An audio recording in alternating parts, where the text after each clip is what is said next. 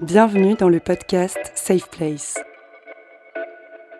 Nous nous retrouvons chaque mois à la Montgolfière pour échanger et créer des espaces d'écoute bienveillants autour des enjeux féministes et LGBTQIA. Dans cet épisode, nous abordons la thématique des femmes et du voyage. Le talk est animé par Camille Diao, journaliste avec la participation de Jeanne Fauquenot, randonneuse au long cours et autrice, Lucie Azema, journaliste et autrice de Les femmes aussi sont du voyage, et Aude Lenné de chez Nomad Her. Podcast est rendu possible grâce à Reebok qui nous soutient tout au long de l'année.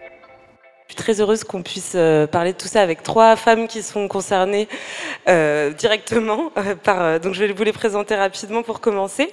je commence par Lucie Azema qui est tout au fond. Bonjour Lucie. Bonjour. Alors toi tu es à la fois voyageuse toi-même mais aussi journaliste, autrice. tu as vécu dans plein de pays, en Inde, en Iran, au Liban. Aujourd'hui tu vis en Turquie. et je lisais aussi de toi que petite tu avais dévoré la littérature voyage, les récits de voyage, et que ça, ça a aussi nourri ta réflexion pour un livre euh, que tu as écrit et qui est sorti l'année dernière, qui s'appelle Les femmes aussi sont du voyage. Euh, livre qui, d'ailleurs, je crois, a pas mal fonctionné. Ça dit un peu quelque chose de, de l'appétence croissante des femmes pour ce sujet.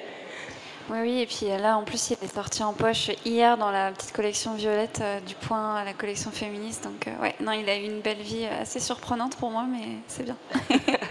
On aura l'occasion d'en reparler plus en détail. Donc, à côté de toi, Lucie, c'est Jeanne, Jeanne Fauquenot. Salut Jeanne. Bonjour. Donc toi, tu es une marcheuse, une randonneuse au, long cours, et c'est peu de le dire puisque je crois que tu, as marché pas loin de 10 000 km depuis que tu t'y es mise euh, il y a trois ans, en 2019. C'est ça, un peu moins quand même, mais oui. Un petit peu moins, ouais, j'ai arrondi au-dessus, je me suis dit que ce serait plus impressionnant. Non, mais, mais, mais quand même, euh, en général, tu pars marcher combien de temps?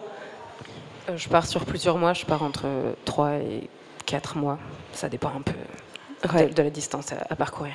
Et donc, tu as fait euh, aussi bien le, chemin de Compostelle euh, que le tour de la Bretagne, qu'une marche de Dunkerque à Menton. Donc, la marche. Et puis, je termine avec Aude, qui est juste à côté de moi. Aude Lenné, Bonjour Aude. Bonjour à toutes et à tous. Alors toi, tu euh, as pas mal voyagé toi-même, tu as vécu à l'étranger, mais si tu es là, c'est surtout euh, parce que tu travailles aujourd'hui pour une application qui s'appelle Nomad Her, ça. Euh, qui est destinée aux, femmes qui voyagent en solo, qui leur permet de, de se retrouver, d'échanger des conseils, de se, de se, rencontrer. Et je crois, tu me disais quand on préparait un peu la discussion, qu'il y a environ 15 000 femmes qui sont inscrites. Oui, c'est ça. On a 15 000 femmes qui viennent de 160 pays différents pour l'instant, donc c'est vrai que c'est une communauté qui grandit petit à petit, mais c'est vraiment intéressant. Ouais. Très bien, donc les présentations sont faites, je me présente aussi rapidement. Moi je m'appelle Camille Diao, comme l'a déjà dit Lisa. Euh, je suis journaliste et je suis particulièrement contente de faire euh, cette discussion parce que moi aussi j'ai pas mal euh, voyagé, parce que les voyages, comme pour vous trois, je pense, et sûrement d'autres personnes dans cette, dans cette salle, ont été pour moi des, moments très émancipateurs de ma vie. Mais j'ai jamais eu l'occasion de voyager seule ou de voyager contre femmes, donc c'est un truc qui me titille un peu et j'ai hâte de, de vous entendre justement sur, sur ce sujet. Et puis juste avant de commencer aussi, je voulais juste vous dire que l'idée c'est qu'on puisse discuter. donc on va garder un peu de temps à la fin pour les questions, mais si euh, certaines d'entre vous euh, ont des questions pendant ou veulent faire une remarque pendant, n'hésitez pas à, lever la main, à vous manifester, à crier. Et on vous entendra. Euh, voilà, alors avant de commencer la discussion, j'ai amené un livre et je voulais commencer par vous lire un petit extrait des toutes premières pages donc, du Tour du monde en 72 jours je vous montre le bouquin. C'est un livre qui date de 1889, euh, qui est signé de Nelly Bly, qui était une journaliste qui euh, a fait beaucoup de, euh, de, journalisme en immersion et beaucoup de voyages aussi. Et donc, en 1889, il lui prend cette idée de faire le tour du monde plus rapidement que Phileas Fogg, le personnage de Jules Verne. Elle le fera finalement en 72 jours. Et voici ce qui se passe quand elle va proposer l'idée à son rédacteur en chef. Alors, avez-vous des idées d'articles? demanda-t-il quand je vins à sa rencontre. Une seule, répondis-je posément. Il était installé à son bureau et jouait avec ses stylos, attendant que je poursuive. Je lançai tout de go. Je veux faire le tour du monde. Vraiment? fit-il en levant vers moi un regard pétillant de curiosité. Oui, et je veux le réaliser en moins de 80 jours. Je pense pouvoir battre Phileas Fogg. Me donnerez-vous ma chance? Quelle fut ma déception lorsqu'il m'annonça que la rédaction du New World nourrissait déjà ce projet, mais avait l'intention d'envoyer un homme. Il me promit néanmoins qu'il me soutiendrait et nous nous rendîmes sans attendre dans le bureau du directeur commercial. Sa sentence tomba comme un couperet. Vous n'y arriverez jamais, vous êtes une femme, vous auriez besoin d'un protecteur, et puis même si vous voyagiez seul, il vous faudrait emporter tant de bagages que cela vous ralentirait. Rien ne sert d'en débattre, seul un homme peut relever ce défi. Voilà, on est en 1889. Euh, donc si je calcule bien, il y a un peu plus de 110 ans qui se sont passés depuis. Et ça m'amène à ma première question. Est-ce que vous trois, vous avez déjà entendu des discours de ce type quand vous avez évoqué vos envies de voyage ou vos voyages? Ouais, donc c'est vrai que c'est vraiment euh, un problème euh, auquel toutes les femmes font face, je pense. C'est que dès qu'on a cette envie de voyager ou de partir, ou de créer un projet tout simplement. On a beaucoup de freins face à nous et souvent les personnes vont nous dire mais pourquoi tu veux faire ça? Tu es une femme, c'est trop dangereux si tu veux partir à l'étranger ou même en France, dans une ville voisine. Quelle est ta motivation? Et oui, tu es limite folle de le faire, quoi, de vouloir le faire. Donc c'est vrai que c'est quelque chose qu'on essaie de combattre euh, tous les jours et que c'est compliqué parfois. Jeanne? Euh, Je pense que dans la vie de tous les jours, comme en voyage, on est inévitablement euh, confronté à ça. Moi, en tant que randonneuse, je je, pense que c'était quotidien, la, rencontre, mais avec des femmes comme avec des hommes. Hein. La, question de la peur, de l'insécurité. Euh, et de qu'est-ce que je faisais là C'était des vraies questions. Donc oui, je pense qu'encore aujourd'hui, au XXIe siècle, malheureusement. Et toi, Lucie? Euh, Oui, c'est malheureusement une évidence. Et souvent, quand on quand il y a des jeunes femmes euh, ou des moins jeunes d'ailleurs qui ont peur de, enfin qui ne veulent pas voyager, la première raison c'est souvent la peur. Et moi quand j'ai écrit le livre, c'est de là en fait que je suis partie parce que le, cœur d'une réflexion féministe sur le voyage, c'est vraiment cette question de la sécurité et comment on déconstruit ça parce qu'en fait il y a plein d'idées reçues en fait beaucoup plus que de vérité. On sait par exemple que l'endroit le, plus meurtrier pour les femmes c'est le, le foyer et que le, voyage, enfin être dans l'espace public pour une femme c'est dangereux et le fait d'être en mouvement n'aggrave pas ça. Il y a même des mécanismes de protection qui se mettent en place. Mais oui, oui, on l'entend tout le temps. Même des fois sous couvert de bienveillance, genre euh, t'es courageuse, euh, enfin des trucs qui sont très patriarcaux aussi. Alors, est-ce que vous pouvez commencer par me raconter, euh, pareil, chacune, chacune d'entre vous, comment est-ce que vous êtes tombée dans, dans, le voyage? Et rapidement, en quelques mots, parce qu'on y reviendra un peu plus longuement après, mais qu'est-ce que ça vous a apporté dans, dans la vie en tant que femme? Donc c'est vrai que moi j'ai principalement voyagé pour mes études, donc c'est là que j'ai vraiment commencé à voyager toute seule. Euh, donc en Europe, on a de la chance, on a le programme Erasmus, donc je pense qu'il y en a beaucoup qui le connaissent, qui permet d'aller étudier dans une université à l'étranger. Et donc euh, j'ai postulé vraiment euh, sans vraiment réfléchir. Je me suis juste dit bon, il y a peut-être une chance, mais on n'y croit pas trop. Et en fait, j'ai été prise pour aller étudier en Lituanie, donc qui était un pays que je ne connaissais absolument pas. J'avais aucune idée de, de comment les gens étaient là-bas, etc. J'avais pas forcément regardé. Donc j'ai décidé de partir là-bas et quand on part, on est entouré dans le sens où on a le corps, euh, enseignant qui, nous accompagne d'une certaine façon. Et donc c'est un programme, donc forcément on a des aides, etc. Mais au moment de partir dans l'avion, on est tout seul face à soi-même. Et du coup, c'est vrai que c'est là que j'ai commencé à voyager toute seule. Et donc j'ai continué par la suite pour mes études, etc. Et, du coup, euh, j'ai décidé de ne pas m'arrêter là. Voilà. Le voyage pour moi, ça a plutôt été euh, d'abord avec des copines, avec la famille. Et puis à mesure que les années sont passées, j'ai voulu consommer autre chose, un autre voyage, une autre typologie d'aventure, en tout cas d'expérience. Et c'est comme ça que je me suis retrouvée à randonner toute seule. Dans un premier temps en tout cas. Et tu as commencé à randonner euh, autour de 30 ans, c'est ça? Oui, c'est ça, il y, a, trois ans. c'est tout neuf et j'avais jamais randonné avant. Donc en plus, c'est vraiment, vraiment quelque chose que j'ai acquis sur le tard et sur le tas, les deux. Et, tu m'as raconté aussi, euh, pareil, en préparant, que pour toi, ça a été un espèce de, déclic où tout d'un coup, tu, as quitté euh, ta, vie presque, enfin, en tout cas ton travail, et t'es parti marcher. Donc c'était euh, aussi une démarche finalement un peu, un peu existentielle, quoi. Oui. En fait, pendant les, voyages, quels qu'ils soient, même si on est accompagné, on se découvre, on découvre d'autres personnes, on s'ouvre à d'autres cultures. Et je me suis rendu compte qu'il n'y avait pas qu'un seul modèle, inévitablement. Et puis on revient, on retombe dans, ses habitudes. Et euh, c'est exactement ça. Enfin, tu, le résumes parfaitement bien. Je, suis retournée dans mes habitudes de, cadre supérieur dans une entreprise et, j'étais plus très heureuse dans, tout ce qu'on me proposait, euh, dans, la, projection d'une vie professionnelle qui, qui, me rendait plus heureuse. Et donc j'ai voulu vraiment consommer autre chose, donc plus du simple voyage comme j'avais pu déjà l'expérimenter, mais quelque chose de différent, quelque chose qui me remettait au centre en fait de l'aventure, pas juste euh, je prends un Lonely Planet et je regarde ce qu'il faut faire à New York, mais euh, qu'est-ce que moi j'ai vraiment envie de faire, où est-ce que j'ai envie de marcher, et qu'est-ce que j'ai envie de découvrir en moi, euh, de l'ordre de l'expérience physique, enfin sensorielle? Quand on a mal aux pieds, qu'est-ce qu'on fait? Quoi? Est-ce qu'on continue d'avancer? Est-ce qu'on s'arrête? Enfin, toutes ces questions qu'on se pose pas vraiment quand on est dans la vie de tous les jours, en final, où on est pris dans une sorte de train-train quotidien. Alors Lucie, pour toi, pourquoi le voyage et qu'est-ce que ça t'a apporté? Euh, moi, j'ai fait mon premier voyage solo quand j'avais 19 ans et avant, j'avais jamais voyagé du tout parce que je viens d'une famille où personne ne voyage. Donc, c'était vraiment presque une espèce de crise d'adolescence qui s'est prolongée. Et ensuite, en fait, moi, j'ai une manière de voyager où j'aime énormément rester en fait sur le long terme et donc il y a plein d'endroits où je suis allée où j'ai cherché du travail et quand j'en ai trouvé je suis restée et le voyage m'a apporté bah, un, énorme sentiment de liberté. J'ai l'impression de jamais avoir trouvé ça ailleurs. Je pense qu'il y a d'autres gens peut-être qui le trouvent dans d'autres domaines, mais moi ça a été le voyage, le fait de, de faire éclater tous les codes auxquels on peut se raccrocher. Donc ça soit quand on arrive dans un endroit qu'on ne connaît pas, on maîtrise ni la langue, ni la, manière dont les relations humaines fonctionnent, ni, le, ni même le climat, la géographie. Et, pour moi c'est comme presque de l'adrénaline en fait de devoir tout... Euh, de devoir tout faire exploser et ensuite essayer de rassembler tout ça et d'en faire quelque chose.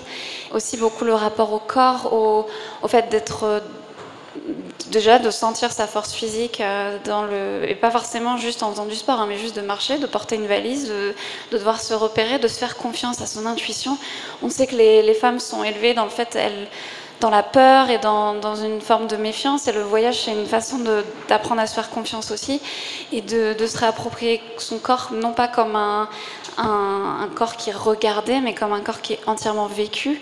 Et euh, moi, ça m'a apporté ça et ça continue de m'apporter ça. Bah, on, va revenir euh, plus, en détail avec vous deux aussi justement sur cet aspect euh, extrêmement émancipateur, euh, sur la question du rapport au corps. Mais d'abord, je voudrais qu'on s'arrête justement un peu sur cette idée communément admise de façon plus ou moins consciente, qui, transparaissait de l'extrait que je vous ai lu en introduction. donc cette idée selon laquelle le voyage, c'est avant tout une affaire d'homme. Lucie, ça c'est un sujet que tu abordes en, en longueur dans ton livre. Et tu assez rapidement, d'ailleurs, tu parles d'un espèce de mythe fondateur qui est le, mythe d'Ulysse et de Pénélope. Euh, est-ce que tu peux nous raconter ce qu'il nous dit justement sur le rapport des, hommes et des femmes à l'ailleurs, au voyage, au mouvement? Oui, le mythe d'Ulysse et Pénélope, donc dans l'Odyssée d'Homère, c'est vraiment ce qui a fondé notre vision occidentale de l'aventure. Donc on a d'un côté la figure masculine de Ulysse qui part à l'aventure, qui, qui dans le bassin méditerranéen, il lui arrive plein de choses. Et en face, on a la figure féminine du voyage, qui est en fait une figure de l'attente, qui est Pénélope, qui élève seule Télémaque. Elle tisse, elle détisse son ouvrage pour rester fidèle, pour refuser les prétendants. Et donc elle trouve sa valeur dans cette attente, dans cette fidélité, alors pendant que Ulysse n'est ni fidèle euh, ni euh, dans l'attente. Et, euh, et, en fait, ce mythe, il, s'est poursuivi jusqu'à nous. par exemple, c'est la, blague de les marins ont une femme dans chaque port. Donc il y a encore cette idée de, l'homme en mouvement, de la femme qui attend. Et ce qui est très intéressant, c'est que ce mythe de, du, l'homme qui devient, enfin, du garçon qui passe au stade d'homme par le voyage et par l'aventure, il se retrouve dans énormément de civilisations, que ce soit la civilisation persane, chinoise, indienne. Il y a aussi un héros qui devient un homme par l'aventure. Donc il y a une conception très masculine, viriliste en fait du voyage que j'essaye de, dérouler dans, le livre justement et de montrer à, quel point ça, ça nous poursuit même encore jusqu'aujourd'hui avec des auteurs très contemporains. Et, d'ailleurs, dans ton livre, tu fais remarquer un truc qui m'a amusé, enfin qui m'a intrigué en tout cas, euh, une question de vocabulaire. Tu t'expliques qu'en français, le mot aventurier, bon, il veut dire ce qu'il veut dire. En revanche, le mot aventurière, pendant longtemps, il a signifié autre chose. Oui, l'aventurière, c'était une prostituée de luxe, c'était une courtisane. Donc, par exemple, on disait de casque d'or, pour ceux qui connaissent, que c'était une aventurière. Donc, il y avait cette idée de sexualisation. Donc, maintenant, aventurière a et l'équivalent de aventurier dans la langue, mais longtemps ça n'a pas été comme ça. Et ça fait partie de tous ces mots, et dès qu'on les passe au féminin, ça prend une connotation sexuelle comme maître, maîtresse, entraîneur, entraîneuse. Euh, donc oui, tu parlais d'une conception viriliste du voyage, et c'est vrai que les, euh, les, idées qui sont associées au voyage, c'est le goût du risque, euh, le goût de l'aventure, aussi une idée d'indépendance, d'autonomie, et, et, tout ça, ce sont des qualités qu'on associe d'abord aux hommes, des qualités pour lesquelles on socialise aussi euh, d'abord les hommes. Jeanne, d'ailleurs, en, pareil, en préparant la discussion, tu m'as parlé à propos des femmes euh, qui marchent comme toi ou qui voyagent, d'un syndrome de l'imposteur. Dans quel sens exactement? Il y a tout plein de sens à ce, syndrome. Euh, pour, rebondir sur ce que Lucie disait, quand je rencontrais quelqu'un sur le chemin, enfin, j'ai marché en grande partie avec des hommes. Donc les, les, discussions sont jamais les mêmes quand on rencontre quelqu'un. La discussion avec l'homme qui est à côté de soi ou soi. Et moi, la première question, c'est Mais ton mari te laisse faire? Je lui ai pas posé la question en fait. Je suis partie. mais tu lui poses pas la même question? Lui aussi, il a une femme, en fait. Euh, non D'accord. Tu t'es déjà amusé à retourner la question? Oui, bien sûr. Je marchais en plus qu'avec des hommes qui avaient une cinquantaine d'années, voire plus. donc, on était tous dans une situation familiale stable. Pourquoi il n'y avait que moi qui était... Enfin, je sais pas. Si, maintenant je sais, mais voilà. C'est tout ça. Après, le syndrome de l'imposteur, c'est des questions que je me suis beaucoup posées par la suite. Dans un premier temps, moi, je suis partie randonner pour moi. J'avais besoin de me retrouver, de comprendre ce qui m'animait vraiment, quelles étaient mes valeurs. Et à mesure des rencontres, évidemment, on se pose des questions de qu'est-ce qu'on apporte dans la discussion, qu'est-ce qu'on apporte dans la société, et qu'est-ce que, enfin, qu'est-ce que moi je vais véhiculer comme valeur euh, auprès de mes proches. On va me poser des questions. Je ne savais pas quoi répondre. Enfin, c'est une vraie question en tant que femme de se dire demain je pars. Pourquoi? Comment? Euh, et, pourquoi toute seule? Et tu crois vraiment que c'est sain? Enfin, c'est vraiment des questions qui, ont été posées. Et qu'est-ce que tu vas te prouver? Bah, mais, mais qu'est-ce qui va se prouver à partir en voyage, lui? Enfin, genre, même question en fait, toujours la même question. Et, ça a toujours été ça, enfin, jusqu'au jour où en fait, mon père a carrément demandé à, mon mari de me récupérer parce que c'était pas la place d'une femme d'être en voyage. Et là, je me suis dit, ok, je, comprends tout mieux. Mon propre syndrome de l'imposteur, il vient clairement de ma propre éducation, sans que ce soit vraiment méchant, mais c'est ce qui se passe en fait. On, cherche toujours à, à, véhiculer quelque chose sous prétexte qu'on est une femme et qu'on fait quelque chose, qu'on met quelque chose en, enfin qu'on crée quelque chose de nouveau, il faut trouver une explication. je me suis sentie très prisonnière pour commencer de ce syndrome de l'imposteur où je me sentais pas à ma place quoi que je fasse. Et maintenant, c'est un peu passé quand même. Donc le fait de, marcher euh, t'a permis euh, justement de, bah, de, te réconcilier avec euh, ce, cette envie de, de liberté, d'indépendance, ce besoin de solitude que tu avais peut-être en toi sans les écouter? Ça m'a permis d'acquérir de la confiance en moi. Je pense qu'on a un gros déficit de confiance en soi. Moi, j'en avais, très clairement. Et d'être confronté seul à des situations. En voyage, euh, enfin, on perd notre valise, on n'arrive pas à trouver un hébergement, enfin, on est toutes confrontées à un moment ou à un autre à un problème. En randonnée, on ne sait pas ce qu'on va manger, on ne sait pas si on arrivera au lieu de ralliement, on n'a pas toujours euh, de quoi dormir dans son sac, enfin bref. Mais on n'a pas le choix, on est obligé de se faire confiance et d'avancer et coûte que coûte de croire en qui on est je crois que j'avais jamais eu cette possibilité avant en fait. Et la randonnée, c'est ce que ça m'a permis d'acquérir. Il m'a fallu 7500 km.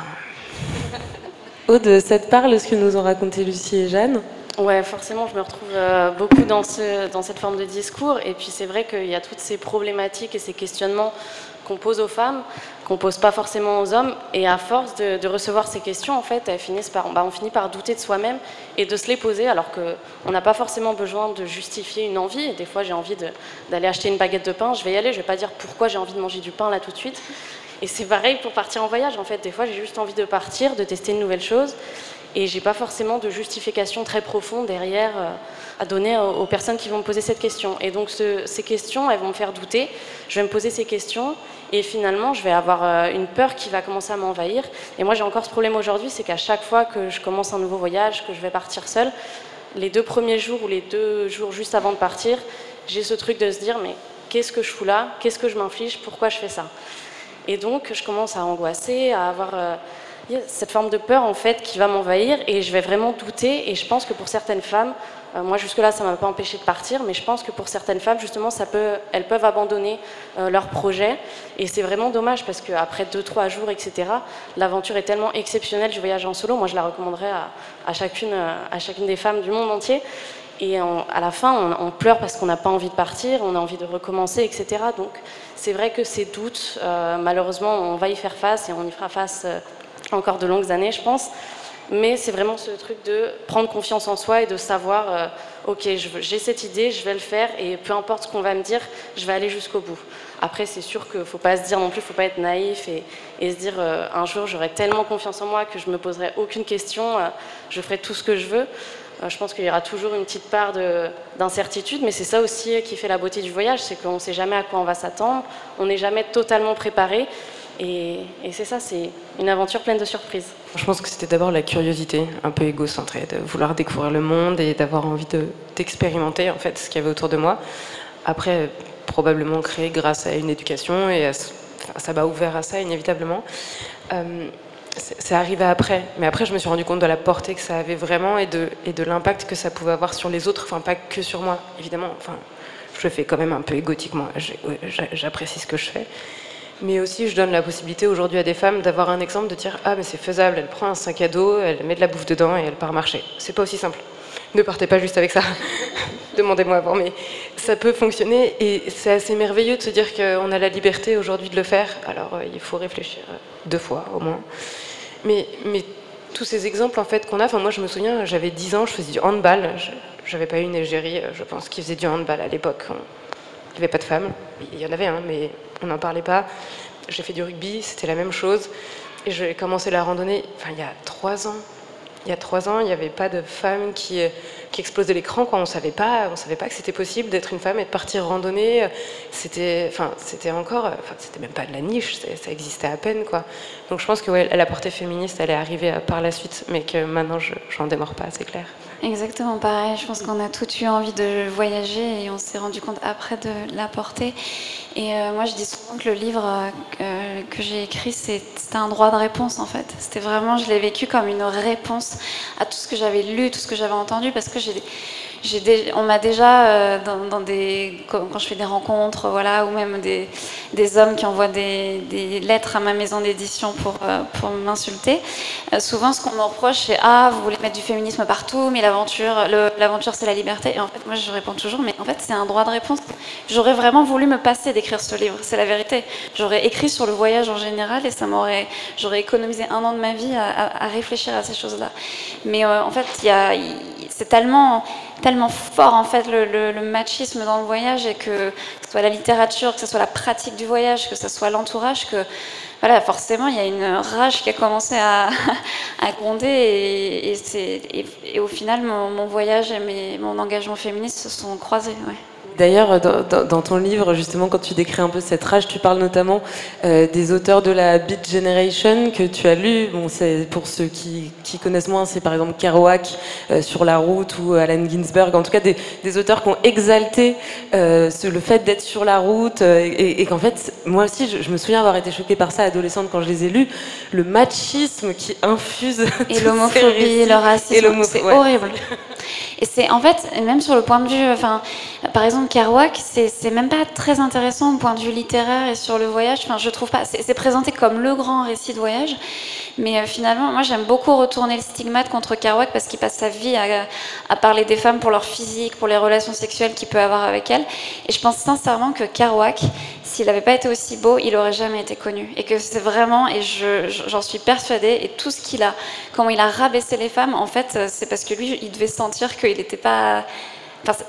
Quand on voit sa vie et quand on voit aussi les gens qui ont écrit sur lui autour, des femmes et tout, on se rend compte, ben, c'était un peu un loser en fait. Enfin, vraiment, c'était même pas très intéressant. Euh, mais c'est devenu le grand livre euh, que beaucoup de gens n'ont pas lu, mais qui est en tout cas présenté comme le livre de voyage de, notre époque. C'est les années 50, donc c'est quand même assez récent. vous l'aurez compris, Lucie ne vous conseille pas de lire Kerouac. Après, je conseille de lire, c'est intéressant pour se rendre compte, mais il faut, faut avoir le, le cœur bien accroché quand on est une femme. Euh, je voudrais qu'on s'arrête un peu plus en détail justement sur qu'est-ce qui est émancipateur dans le fait de, voyager, de bouger, euh, de marcher. Et du coup, je me tourne vers toi, Jeanne, puisque donc toi, tu as une pratique particulière qui est celle de la marche et de la marche sur des milliers de kilomètres pendant plusieurs mois. Est-ce que tu peux nous décrire euh, ce que ça fait à ton corps, ce que ça, le sentiment qu'on a quand on marche plusieurs mois, qu'est-ce que ça provoque en termes de liberté.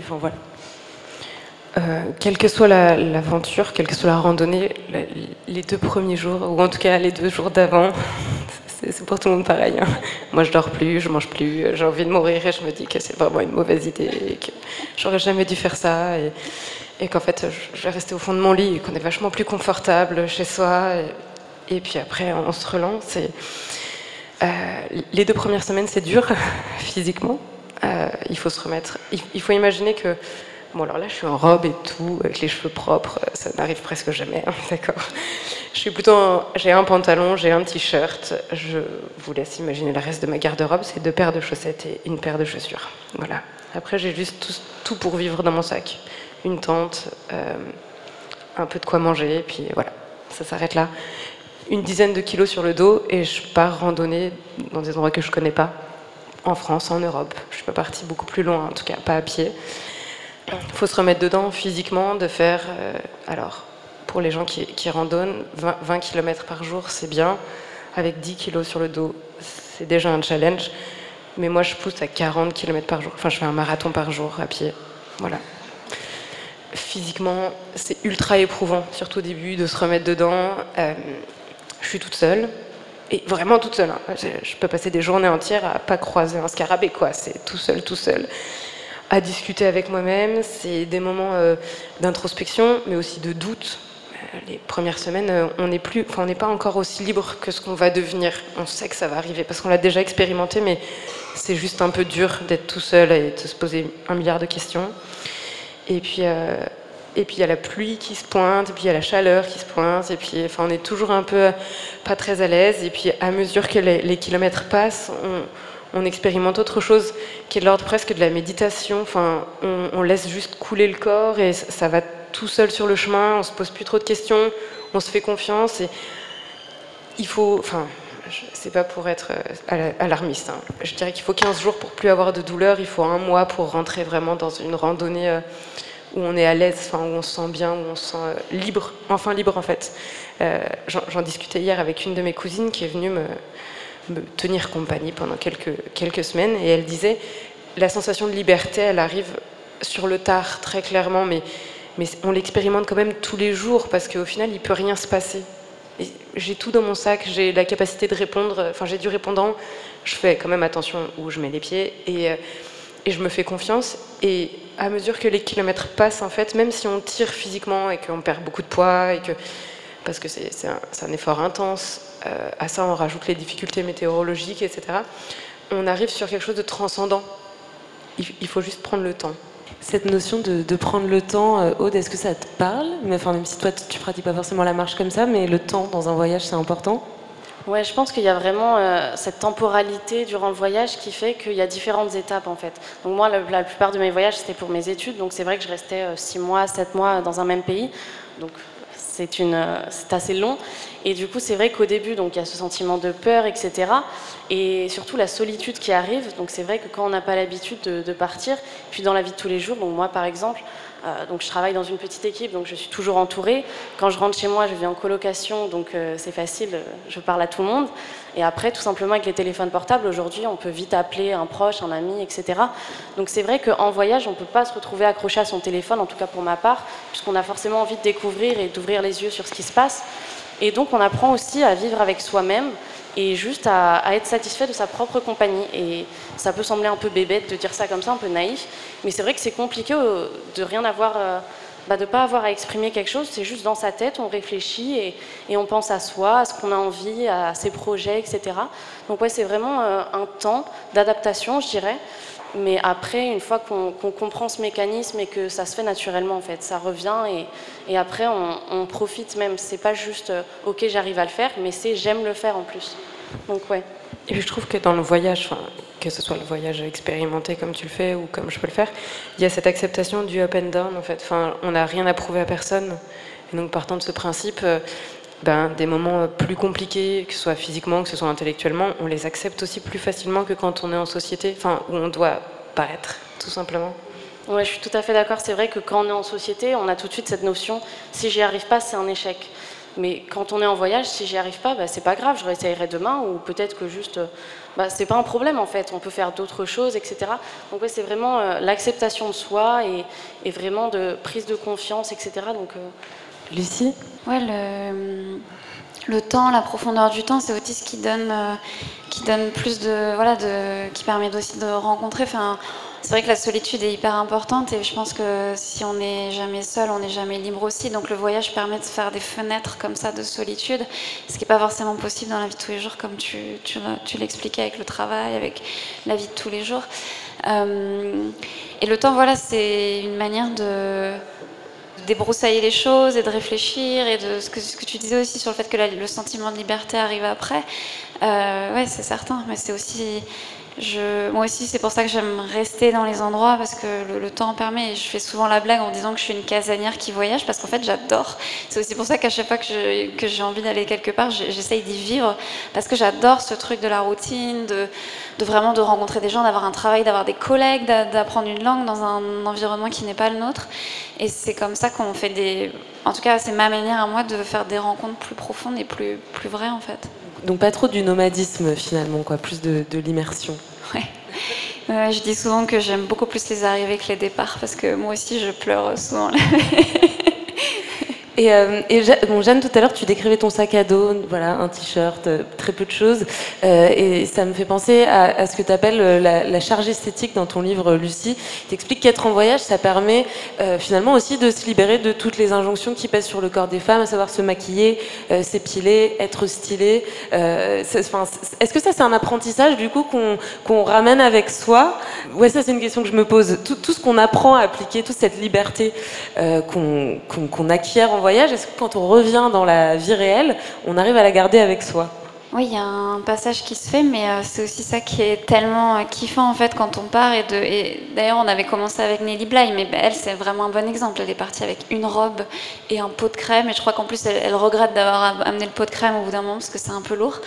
Et, euh, parce qu'il le voyage, ça permet de se débarrasser de ça. Et par exemple, moi, je trouve ça vraiment très pénible de que par exemple Instagram soit devenu le réseau social du voyage et je l'utilise aussi mais c'est une il y a tellement une encore une performance de genre pour utiliser les, des mots de la théorie féministe mais de, de, remettre en fait le physique de la voyageuse au milieu de, il faut les belles photos euh, les moments parfaits et puis du côté des hommes aventuriers c'est pareil ça va être les aventuriers sur Instagram c'est juste de la profusion de muscles et enfin ça n'a aucun sens en fait. C'est encore cette performance de genre qui ne correspond à rien et euh, donc le, physique, tout ça, c'est ouais, une telle liberté de, plus s'épiler, de, plus maquiller, de n'avoir rien à faire, de mettre ce qu'on peut, voilà, c'est un plaisir. je pense qu'on l'acquiert au travers euh, des voyages et voilà, moi c'était dans les randonnées. Quand on part avec deux paires de chaussettes et qu'on se rend compte qu'on n'en met qu'une? La deuxième, on la porte plus, quoi. On la, laisse chez quelqu'un. En termes d'hygiène aussi, il y a toujours des petites questions qui se posent. Enfin, se brosser les dents, se laver régulièrement. Euh, quand on habite dans une tente toute seule, enfin, on se pose un peu moins les questions, je vous assure. La flemme le soir et tout. Je, suis partie avec une amie, on est parti en vélo. J'ai défait toute cette affaire et je dis bah non en fait le fond de teint on n'en aura pas besoin, la crème de jour on n'en aura pas besoin, par contre la crème solaire oui, voilà, toutes des choses qu'évidemment on utilise, tout, enfin que j'utilisais tous les jours avant euh, partir sans, sans, sans email, je sais même plus comment ça s'appelle. Bref. Euh, voilà, c'est des choses qui, euh, je sais pas, 5 ans, me seraient jamais venues à l'esprit. Aujourd'hui, je sais même plus comment ça s'appelle.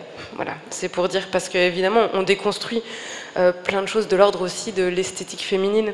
Moi, j'ai fait que des sports un peu de mec, alors j'avais déjà un peu commencé à déconstruire, mais, mais quand on part tout seul, on n'a plus rien à prouver à personne. Hein à part le capital sympathie de la nana qui est sale avec son gros sac à dos, les cheveux cracra et tout. Ça, c'est top. Mais sinon, le reste, en fait, on n'a plus rien à prouver, on s'en fiche. On arrive et, bah, désolé, ça fait 10 jours que je me suis pas lavé, je sens pas très bon.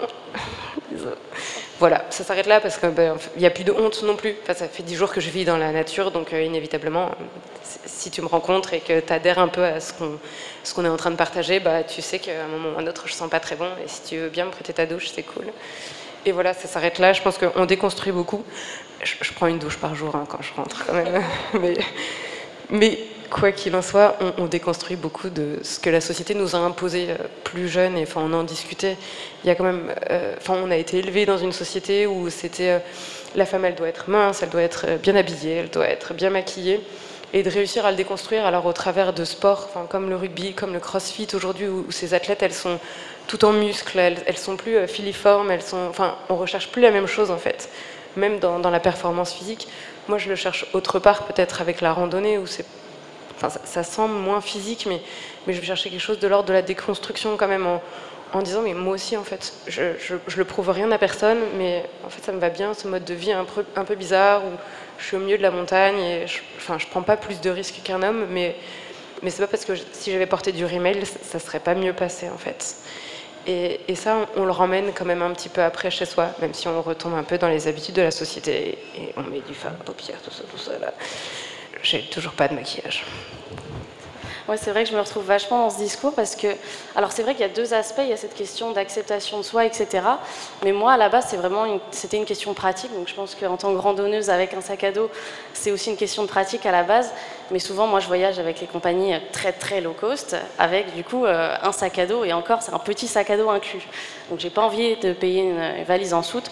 Donc c'est vrai qu'à l'époque, moi, euh, donc il y a 5 ans de ça, je me maquillais énormément, mais vraiment purement euh, par insécurité, quoi. Donc c'est vrai qu'aujourd'hui je suis maquillée, mais c'est par plaisir. Et donc, bah, quand j'ai dû commencer à, tout caser dans mon sac à dos, et bah, le maquillage, bah, je l'ai dû le sortir parce que ça prenait trop de place, j'en avais pas nécessairement besoin. Et je me suis dit, tant pis, je pourrais racheter là-bas si vraiment ça me convient pas.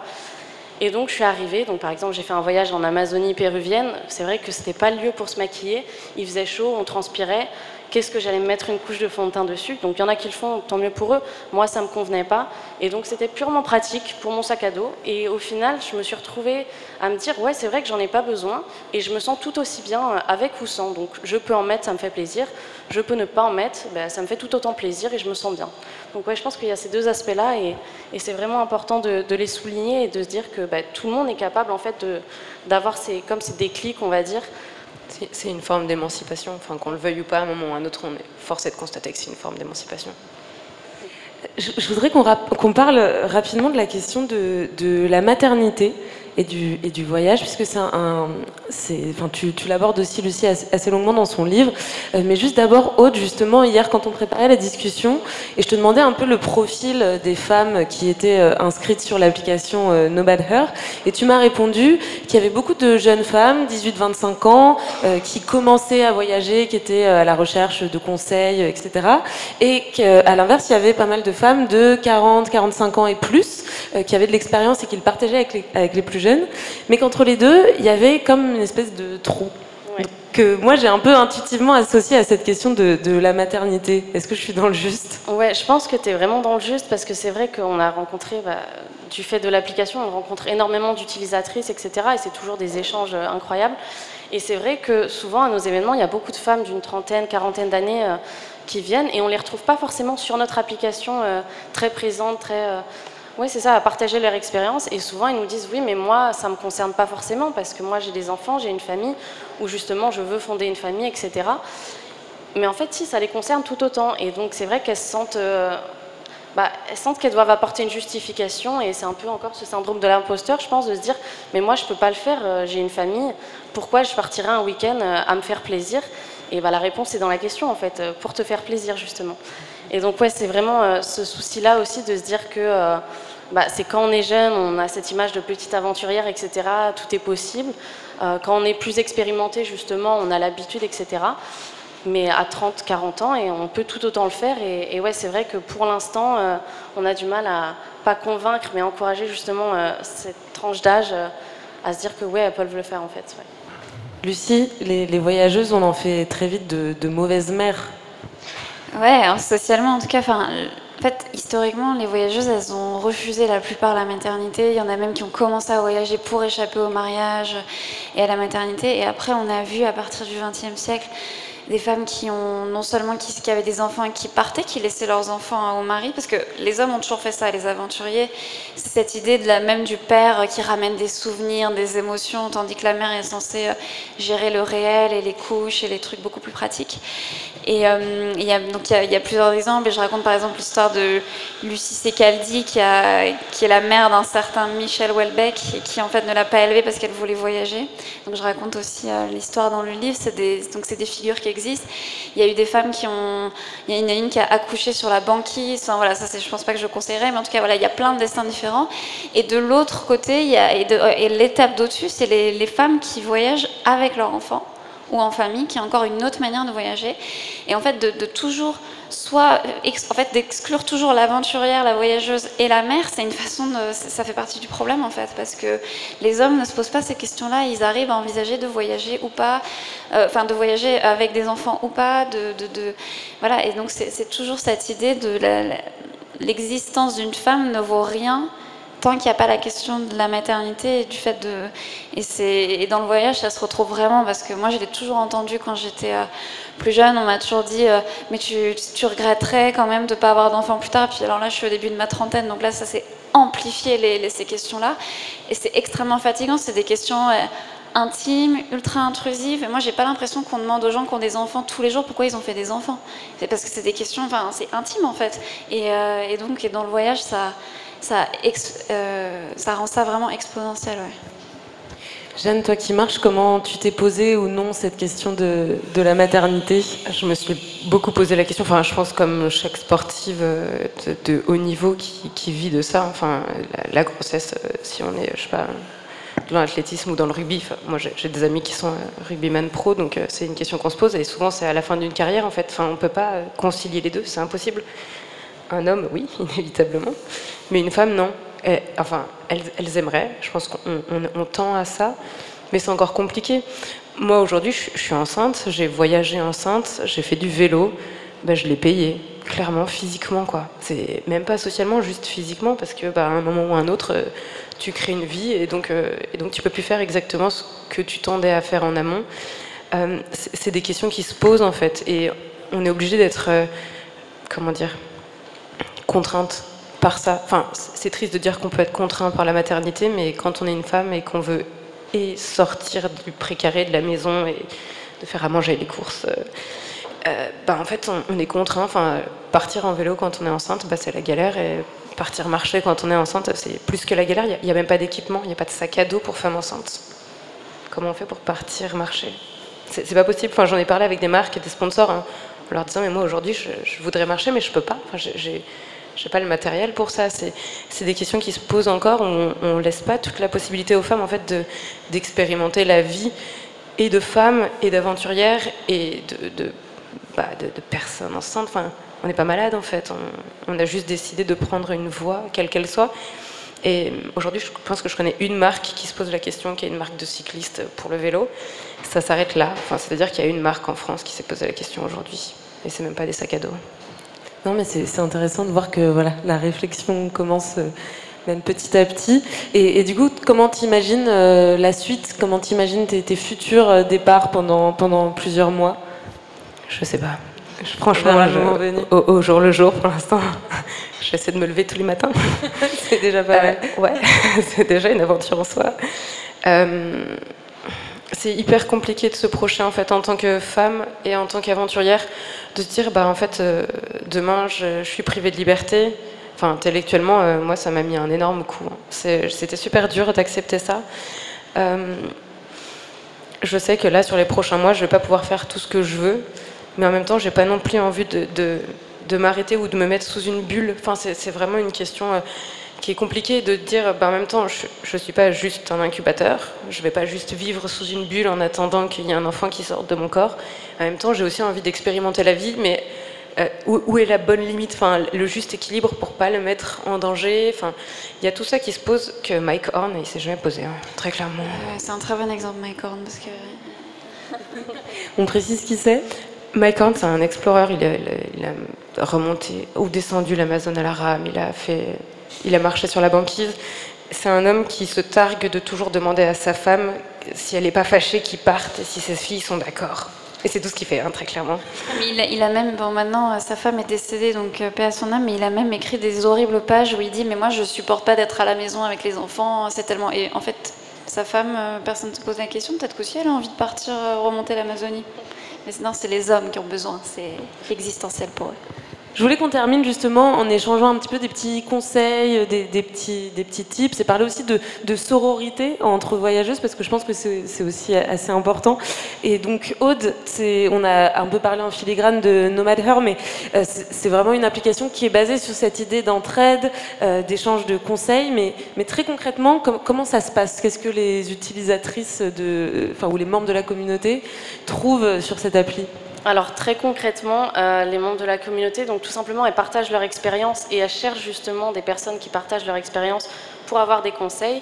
Et en parallèle, donc on organise des événements, etc., pour favoriser ces rencontres euh, bah, entre les utilisatrices. Donc c'est une application qui est réservée aux femmes, justement pour qu'on puisse discuter tout ensemble de ces problématiques. Et donc on a aussi en parallèle une section guide où justement on va donner des conseils spécifiques justement pour les femmes et on écrit ces guides en collaboration avec les membres de la communauté qui justement on partage toutes euh, ces mêmes questionnements, ces mêmes conseils, etc. Donc on veut vraiment euh, mettre en commun et justement se donner une force mutuelle pour, euh, pour justement encourager les femmes à voyager seules, que ce soit en France, dans le monde, peu importe. Vous avez déjà utilisé ce, genre d'outils ou fait partie de groupes de voyageuses, Lucie et Jeanne, ou, ou pas du tout? Moi, avec tout début, je pense que j'avais, ouais, j'étais sur le groupe, mais je crois qu'il existe toujours We Are Backpackers ou je sais plus quoi sur Facebook à l'époque.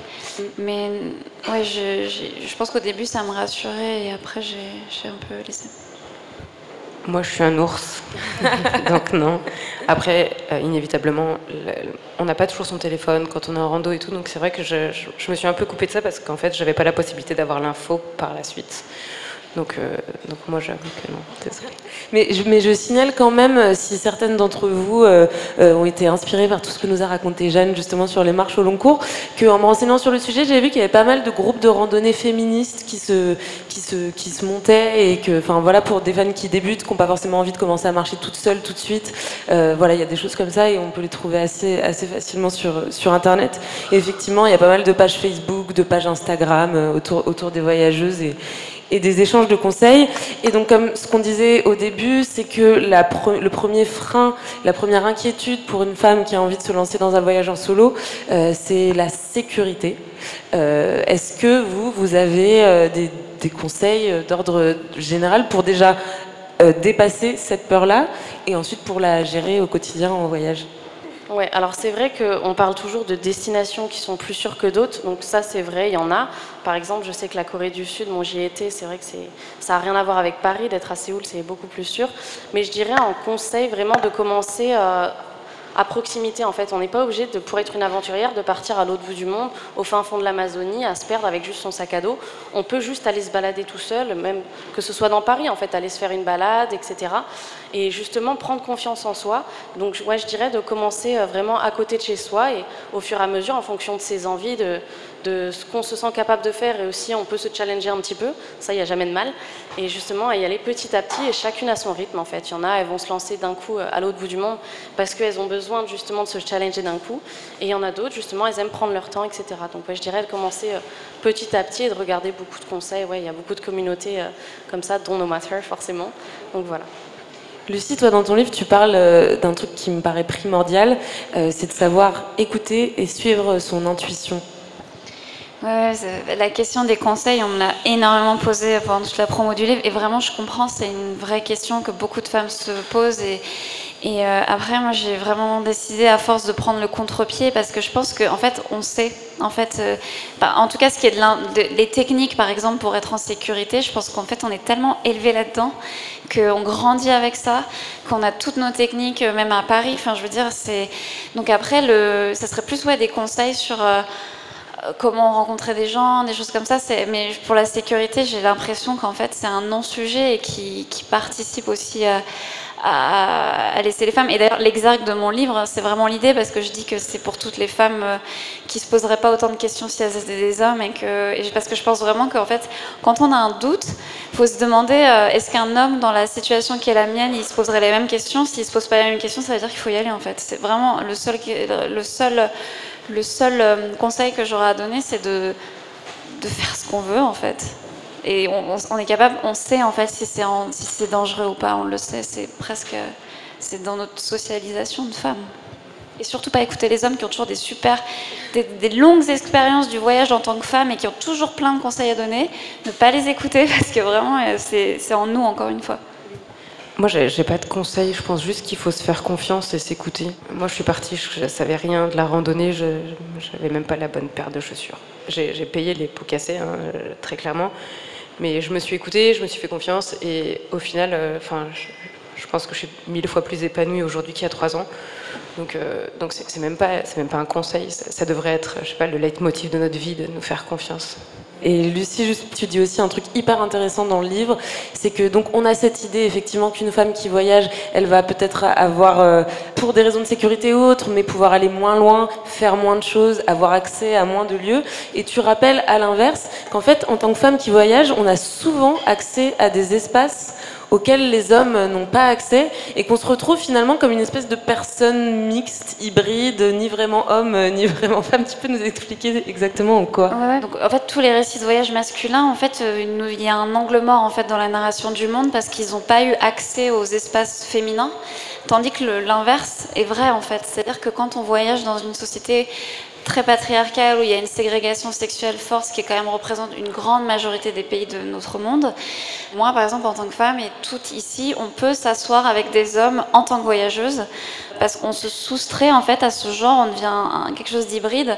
Et donc, c'est aussi un, un, truc de protection et c'est parce que le regard masculin est toujours présumé neutre, universel, tandis que le, regard féminin est, on, le, suspecte d'être euh, subjectif, et en fait c'est entièrement faux, surtout dans les récits de voyage, c'est qu'il y a plein de récits, des, plein de, de, femmes qui n'ont pas parlé, dans plein de pays on sait, on sait rien d'elles parce que les hommes n'ont pas pu aller leur parler, alors que l'inverse, euh, les femmes elles sont allées partout quoi. Euh, moi, je voulais juste rajouter euh, quelque chose, mais pas, c'est moins sur la maternité, mais c'est vrai que euh, moi, ma mère, elle organisait en fait tous les étés un mois à chaque fois dans un, dans un pays. Et moi, j'ai un frère et une sœur, et donc on a fait l'Inde, la Thaïlande, la Turquie, vraiment en sac à dos, etc. Et c'est vrai que moi, c'est un truc qui m'a vachement inspiré, même si je le fais plus vraiment aujourd'hui sans ma famille, mais c'est vrai que moi, à chaque fois qu'on me dit que ah bon, ta mère, elle est partie en Inde avec trois enfants. Euh, ma petite sœur, elle avait, je crois, deux ans. Euh, donc c'était, mais quand on disait qu'on partait, euh, voilà, avec des sacs à dos sans aucune réservation, avec une petite qui est en poussette. enfin, c'était, les gens étaient super choqués. Et c'est vrai qu'en fait, on se, enfin, on se démerdait super bien. Du coup, c'est vrai qu'en fait, tu te fais beaucoup plus aider aussi. Les gens sont beaucoup plus avenants. Et en fait, même en tant qu'enfant, en fait, tu t'en sors aussi. C'est pas l'enfer en tant qu'enfant. Enfin, il y a eu des, y a des moments un peu durs parce que tu es vraiment dépaysé et que tu peux te retrouver dans des endroits qui sont pas, euh, pas les euh, plus chouettes parfois. Mais c'est vrai que c'est euh, c'est un truc qui ouvre vraiment l'esprit et qui est génial. Et en fait, tu te rends compte de, ouais, de l'entraide, de, des rencontres. Enfin, c'est vraiment, c'est vraiment hyper enrichissant. Quoi. Voilà. Pas vu, mais il y a ma mère juste derrière. ouais, bah, c'est vrai qu'on a fait des voyages et que en, fait on est beaucoup plus, on est beaucoup mieux accueillis avec des enfants parce que tout de suite, c'est, enfin, es respecté dans tous les pays où il faut avoir des enfants pour être une vraie femme.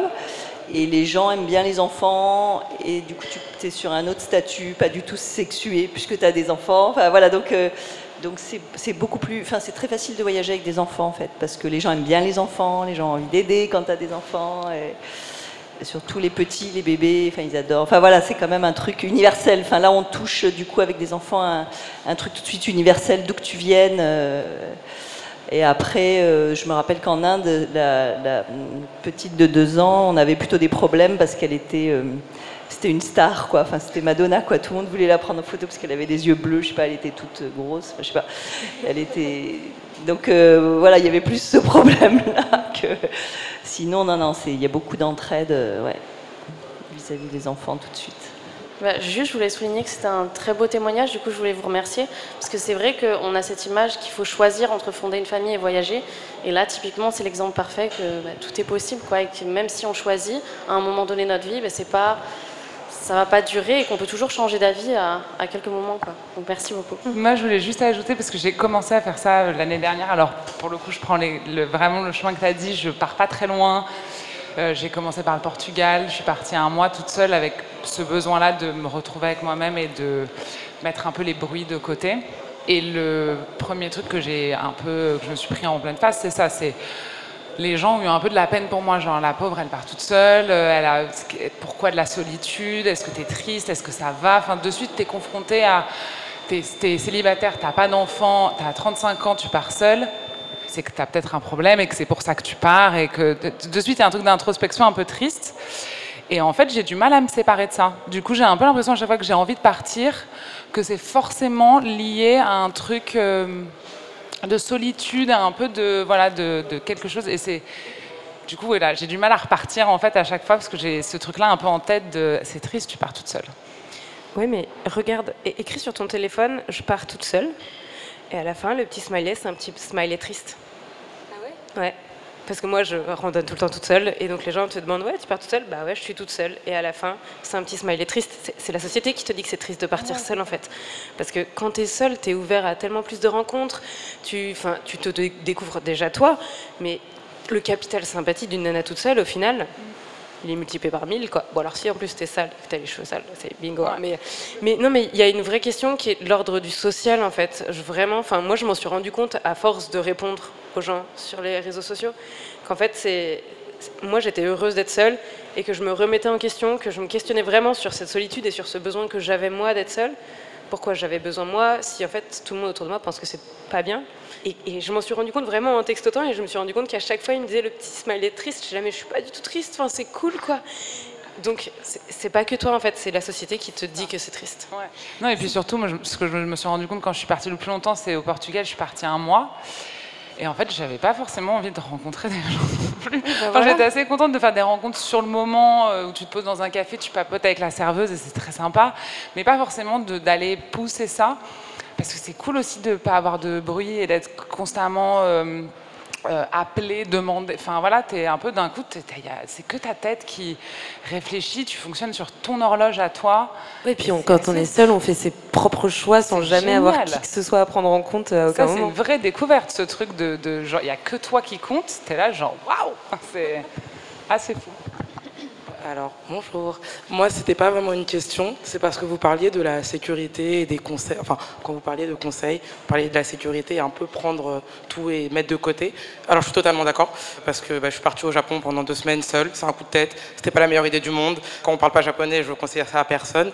Mais en fait, je me disais que on ne pouvait pas avoir la même expérience, et c'est pas une critique, mais parce que, par exemple, en tant que personne noire, en tant que femme noire, je suis obligée de regarder la sécurité du pays. Je suis allée au Japon en me disant c'est un pays super, euh, très patriarcal. Euh, du coup, moi, je suis arrivée avec mes tatouages, mes piercings, mon afro en mode ça fait rien.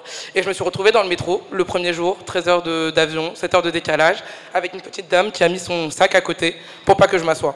Et là, on se dit ah merde, pas comme ça, on le dit jamais. Euh, on n'en parle jamais. Alors oui, on montre les réussites sur Instagram, c'est super. J'ai de très belles photos, des selfies très très moches. J'ai pas parlé du fait que bah, on m'a refusé de, on m'a refusé l'entrée de plein de musées aussi, parce que alors on me dit je suis mal habillée. Ouais, j'ai une salopette et j'ai un t-shirt. Mais on voit très bien que c'est parce que je suis noire, parce que euh, je rentre pas dans le moule. Et je suis totalement d'accord avec vos, conseils. Je les prends comme ça à cœur, mais je suis pas totalement d'accord parce que ça reste à la fin de la journée. Je sais que par exemple euh, madame. Vous parlez de partir en Inde. Ma, ma mère est partie en Inde avec euh, mon père, du coup, deux personnes noires. Elle est partie seule, elle m'a laissé à Paris pendant trois semaines. Euh, du coup, on peut être mère et partir sans, les enfants. Moi, je trouve ça grave cool, parce que du coup, maintenant, j'ai envie de voyager. Mais elle s'est retrouvée aussi avec plein de remarques. Alors oui, c'est super, tu pars, tu as des enfants, tu vis ta vie de femme, c'est trop cool. Mais qu'est-ce que tu fais là? Genre c'est pas genre tu es noir, qu'est-ce que tu fous là? Dans, dans, le livre, j'ai un chapitre entier sur la question de, que j'ai appelé décoloniser le voyage parce qu'il y a aussi toute tout cette question-là parce que je ne me voyais pas traiter la question du féminisme sans traiter de ce dont tu parles. Et en fait, il y, a eu des voyageuses noires qui ont écrit, mais en fait, c'est très rare. Récemment, il y a Shimamanda Ngozi Adichie, qui a le livre Americana, elle en parle aussi. et en fait, je pense qu'il faudrait une table ronde et il faut que quelqu'un écrive ce livre aussi. Parce que de façon évidente, ne sera pas moi qui pourrai l'écrire. Et je pense que c'est parce que j'ai vraiment galéré en fait à trouver euh, ne serait-ce que des textes. Et j'avais vraiment envie, parce que je pense que justement, les femmes noires qui voyagent, elles sont à l'intersection de ces deux, discriminations et ces deux, ces deux regards euh, absolument atroces. Et donc il y, a il y a un vrai sujet en fait. Et euh, il faut l'écrire. Voilà. Bah, dans tous les cas, moi, je vous avais demandé à chacune de venir avec une euh, recommandation culturelle qui nous parle euh, des femmes qui voyagent, puisqu'on a commencé justement en faisant ce triste constat qu'on manque cruellement de, représentation. Donc, est-ce que vous pouvez chacune me dire euh, ce que vous avez choisi et ce que vous recommandez aux personnes qui sont présentes? Ouais, alors moi j'ai découvert un podcast il n'y a pas si longtemps, donc ça s'appelle De Vraie Vie. Et en fait ça a été créé par Anastasia qui en avait marre justement qu'on lui dise que ses choix de vie, ça correspondait pas à la vraie vie. Et donc elle a créé ce podcast et ça rassemble en fait des femmes qui racontent leurs récits, leurs aventures de voyage. Et souvent, justement, on raconte beaucoup nos galères. Donc, euh, justement, pour revenir là-dessus, c'est vrai que les mauvaises expériences, parfois et souvent, c'est ce qui fait les meilleurs souvenirs. Donc, il ne faut pas avoir peur non plus que tout se passe pas comme prévu. Euh, bah, souvent, c'est ça qu'on va raconter euh, en dîner de famille, etc. Donc, euh, donc, ouais, ce podcast, je le recommande. C'est vraiment intéressant et c'est vraiment super inspirant parce qu'il y a vraiment des histoires euh, des quatre coins du monde, euh, tout comme en France, ça peut se passer en Amazonie ou dans un avion. Donc, euh, ouais. De vraie vie, c'est ça? De vraie vie, c'est ça. Très bien, c'est noté. Jeanne? Moi, ce sera un film qui s'appelle Wild, et c'est une femme qui part randonner à travers les États-Unis, de la frontière euh, euh, mexicaine à la frontière canadienne. Histoire vraie d'ailleurs, non? Histoire vraie. Et c'est vraiment, enfin, elle passe par tous les états euh, de, de dépression, mais aussi de, de grande joie. Et, et, et on, on se pose, enfin, on rentre en empathie inévitablement avec elle, mais on se pose aussi tout plein de questions. Et moi qui ai cherché des exemples suite au retour de certaines randonnées, euh, je les ai retrouvés là-dedans. Ça a mis un peu de temps, mais, mais j'ai découvert ça et je le conseille. Ça sera aussi un film pour moi et c'est un grand classique. Mais si vous l'avez pas vu, il faut absolument le voir. C'est Thelma et Louise qui raconte. euh, là, c'est une histoire de cavale, mais c'est une histoire de femmes qui se sauvent justement par le par le mouvement, enfin qui se sauvent. Après, je dévoile pas la fin, mais voilà. Pour, euh, je pense qu'il faut le voir. C'est aussi un beau. C'est un beau film sur la- l'amitié, sur euh, sur sur la fuite et ouais. Donc je récapitule Thelma et Louise, Wild, avec euh, Reese Witherspoon, c'est ça, non? Et De Vraie Vie, De Vraie un Vie, podcast. Bah, merci à toutes les trois. Je donne, donne juste vos infos pour euh, tous ceux qui sont intéressés. Donc Aude Lenné, l'application, elle s'appelle Nomad Her, comme euh, Nomad Elle euh, en anglais, je le prononce pas très bien. Jeanne, toi, on peut te suivre sur Instagram. C'est Oui, c'est ça. Histoire de voyage. Histoire avec un S et voyage Histoire sans au S. pluriel. Voilà. Et enfin, Lucie, le livre, c'est Les femmes aussi sont du voyage. En grand, c'est chez Flammarion. Là, il vient de sortir en, dans, en poche, euh, enfin en poche, la petite collection Oui, violette qu'on trouve là-bas. Et merci à toutes et à tous. C'était hyper cool de discuter avec vous. Salut. Merci. Merci. Merci beaucoup.